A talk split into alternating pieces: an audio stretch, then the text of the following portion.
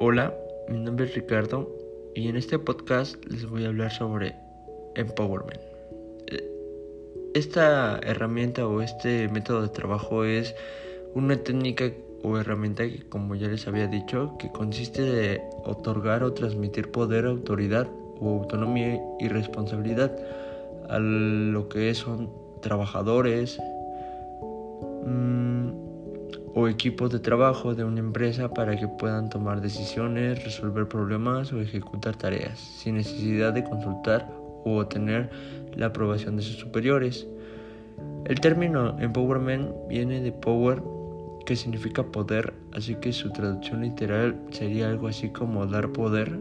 Sin duda, este método es totalmente diferente al tradicional, en el que los niveles más altos de, los, de la empresa se encargan de impartir órdenes y tomar decisiones.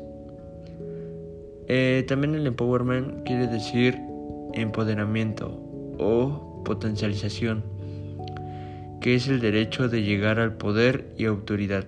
A los subordinados, empowerment es una palabra retomada de inglés, significa que los empleados, administradores o equipos de todos los niveles de una organización pueden llegar a ser líderes superiores. Bueno, eso sería todo por mi podcast. Me despido. Hasta luego.